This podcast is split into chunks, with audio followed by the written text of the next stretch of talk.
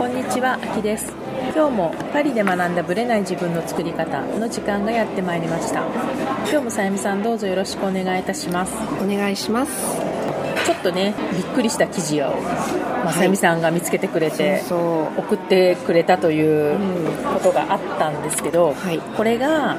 結構今アジア系の人たちがうん。襲われて、はい。まあ要フラはンスでね。フランスでね、襲われて、まあ、盗まれるみたいなことが結構増えているっていう。増えてる、うん。私他人事ではありませんよもう。そうですよね。自分も盗まれましたまあ、から、私も盗まれたことがあるんで、うん。まあ、アジアだから盗まれたからっていうよりは、ねまあ、明らかに狙ってる感は私は感じる、あそうですか、うん。フランス人っぽいいわゆる白人っぽいまたは黒人っぽい人から盗んでるっていうのはあんまり見ないかな、うん、うん。なるほどね、うんほとんどほとんどアジア系。な感じはする。やっぱり、まあ、パリの市内の中にもやっぱりほら、アジア系が多いエリアとかもあるし、そういうところでで私イメージはやっぱりアジアの人ってうん。ギャーギャー言わないじゃないですかあんまり。騒がない、騒がないし、うん。文句言わないし、うん。結構なんか例えばストが怒ってもうん。腹立つって思ってても、うん。あんまこうガンガン文句言ったりするタイプというよりは、うん。結構黙ってたり仕方ないなーっってていう、穏やかな感じがするので、もちろんアジアの人もいっぱいいろんなタイプはいると思うし、国もいっぱいあると思うんですけど、はでも比較的アラブの人とかアフリカ系の人とかうんに比べたらアジアって結構、まあ、おとなしめと言われているケースそうですねうんは多いと思うんですよね。なのでそういう意味でこう結構、まあ、特に、まあ、今回記事になっているのはパリのちょっと南側というか南東側のはところのエリアでうん。結構頻発しているとい、うんいうことですよね。そうみたいですね、まあ、でもそこに限らず結構私は増えてるんじゃないかなという印象があるんですよ。私パリに12年もうすぐ13年ですけど住んで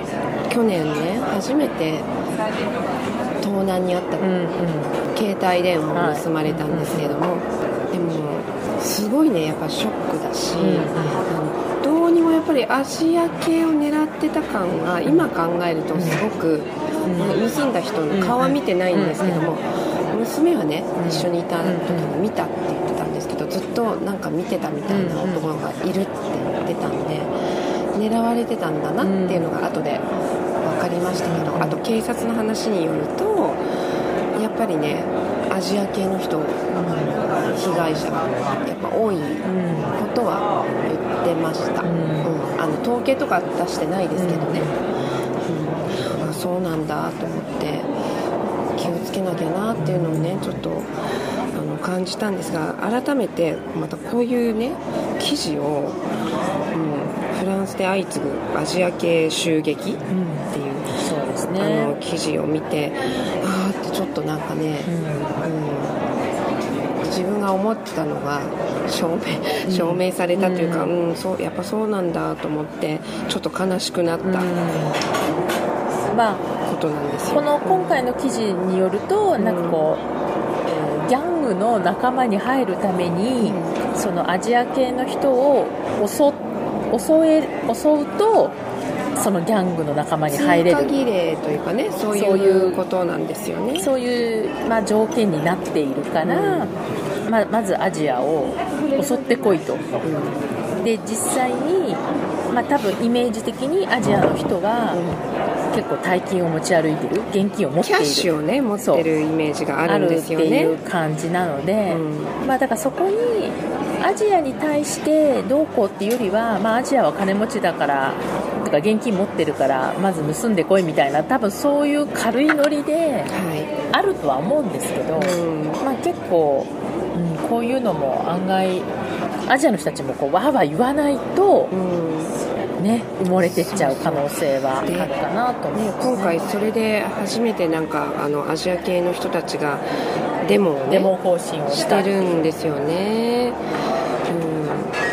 うん、私も加わるべきかな なんてちょっと思っちゃいましたもん、確かに。だって被害者の一人として、私の友人も実際に襲われて怪我して携帯電話とか全部盗まれて、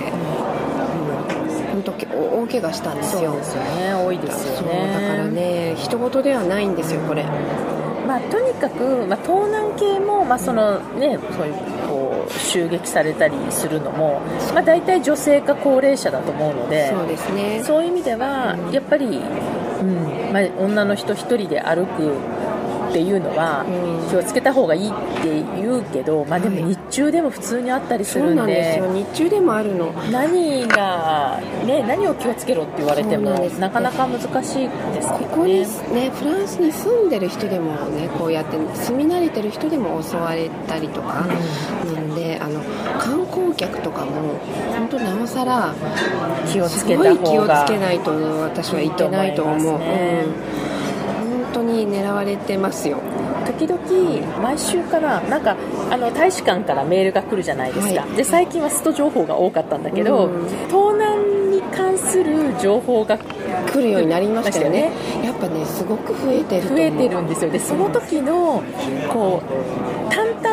大使館がそのケースについてえこういう状況だからその大使館のところに、まあ、言いに行った人たちがうん。それを記録したものを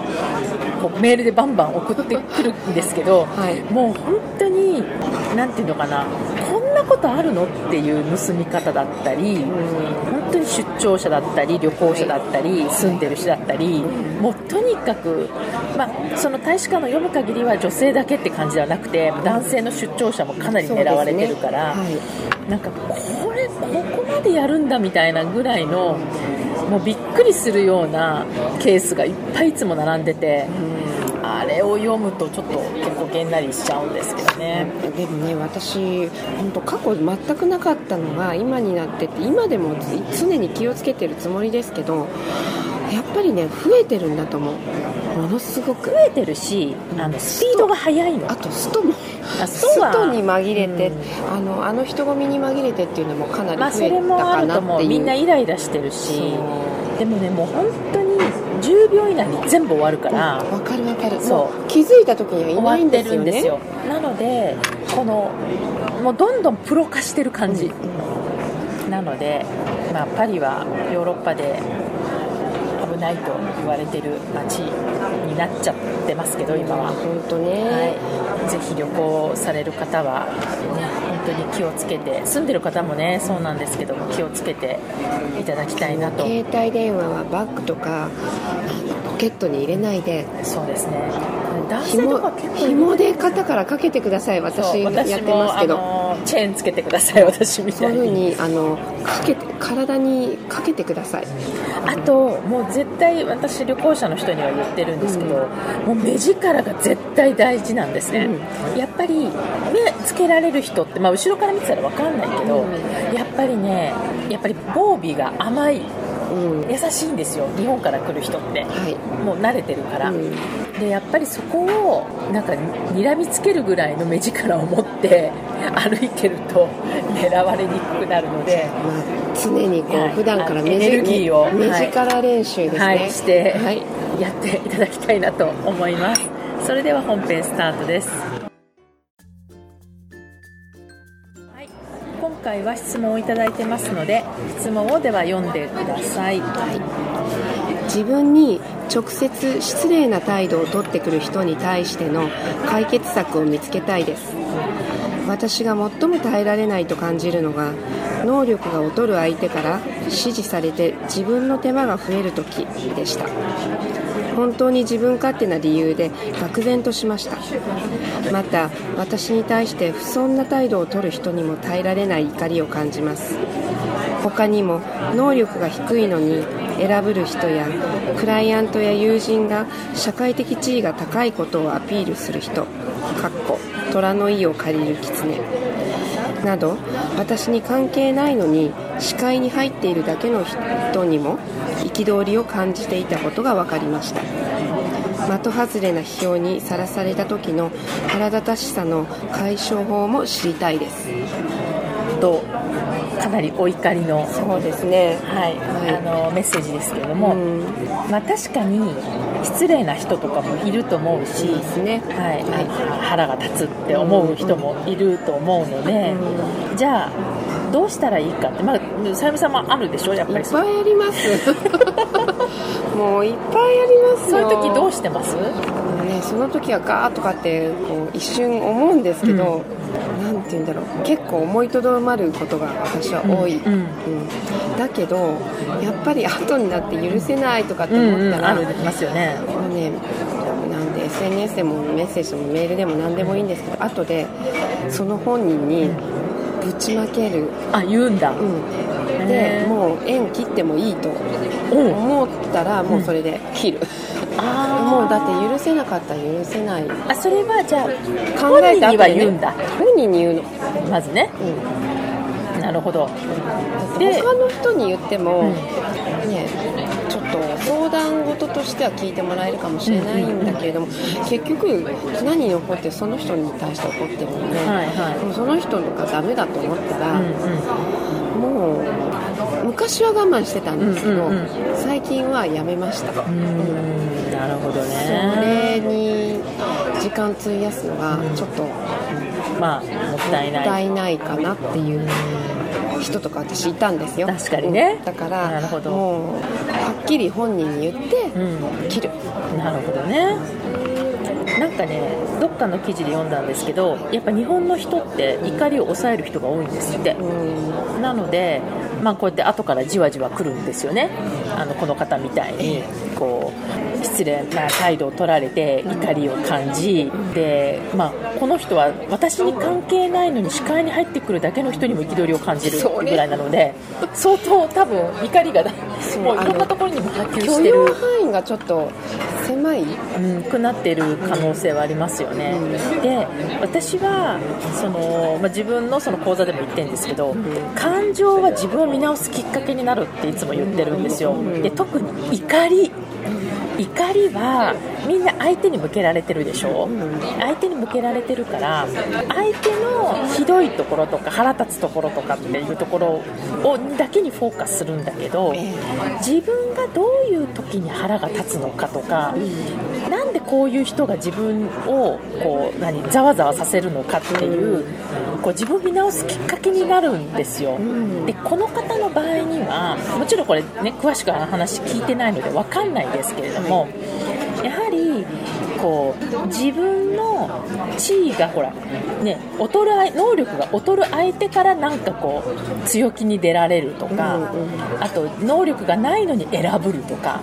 なんかその辺のこう地位とあるいは実力と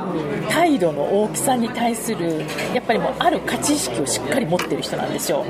だから能力が高くて選ぶるならまだ許せるけどないのに選ぶるっていうのは許せない。許せないっていうなんかその価値基準なんですよね。だから相手がうんぬんじゃなくって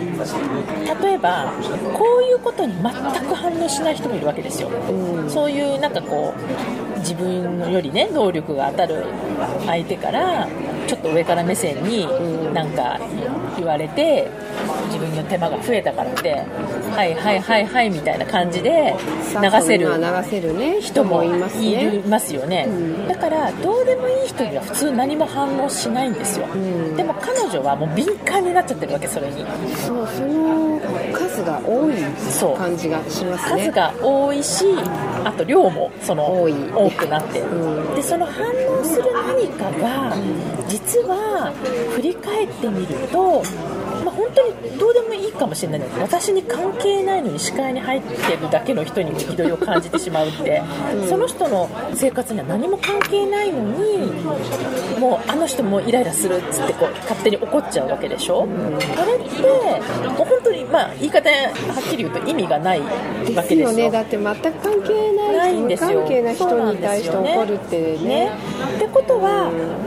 相手の問題じゃなくて自分の問題なんですよ、それに対して敏感に反応してしまう自分とかあと過去に相当嫌な経験をしたのがまたこう思い出されたりとか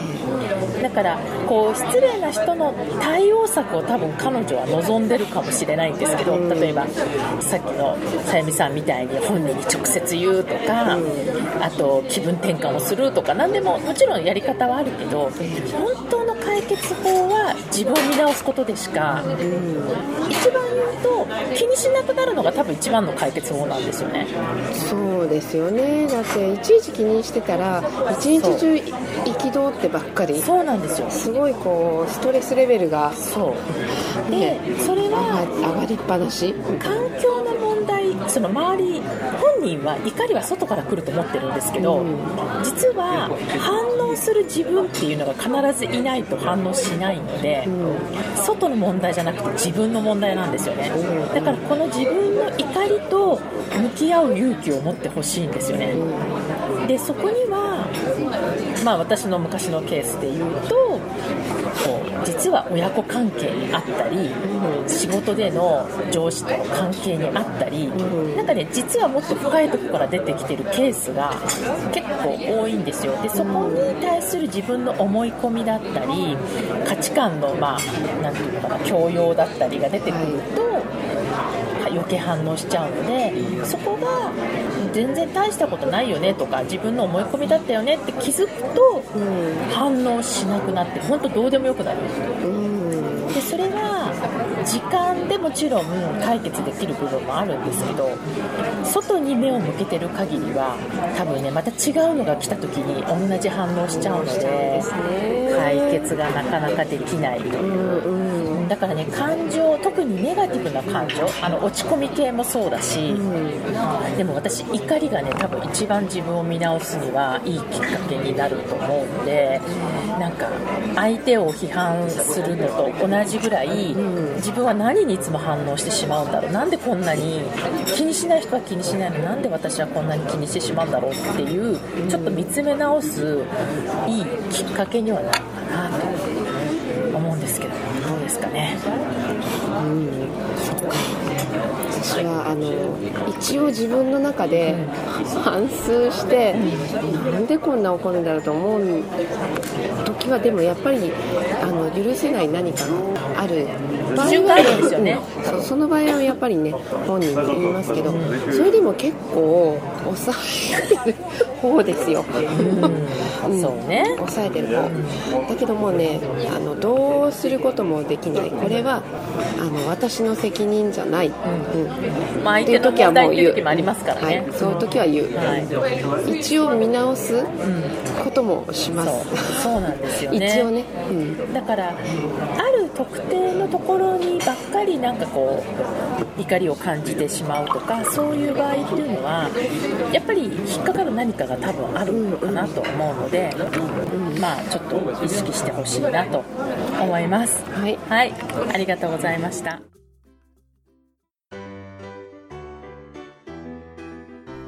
この番組は毎週金曜日をめどにお届けしています。確実にお届けするための方法として iTunes や Podcast のアプリの購読ボタンを押せば自動的に配信されますのでぜひ購読するのボタンを押してください。また皆様からの質問や感想をお待ちしています。オフィシャルサイトはパリプロジェクトで検索していただきお問い合わせから質問や感想をぜひ送ってください。オフィシャルサイトから LINE アットやメールレターで有益な情報をお届けしているのでこちらもぜひ登録してくださいね。また次回もパリで学んだブレない自分の作り方をお楽しみに。秋でした。